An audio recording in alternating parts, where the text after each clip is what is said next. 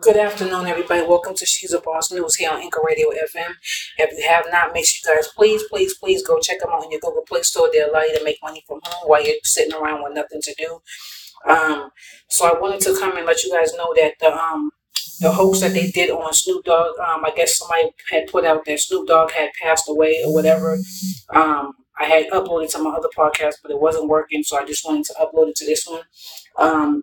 That's a lie. Snoop Dogg is well and he's alive. He's not dead. So the person that put it out, you know, I really hope you check your attitude and your behavior and the things that you put out, because we don't play with death over here. And for you guys to put out content like that is like really absurd and ridiculous that you will lie like that. But hey, you have to live with that. So hope you guys have a blessed day. Make sure you guys go and subscribe to my YouTube channel at She's a Boss News. God bless and have a great day.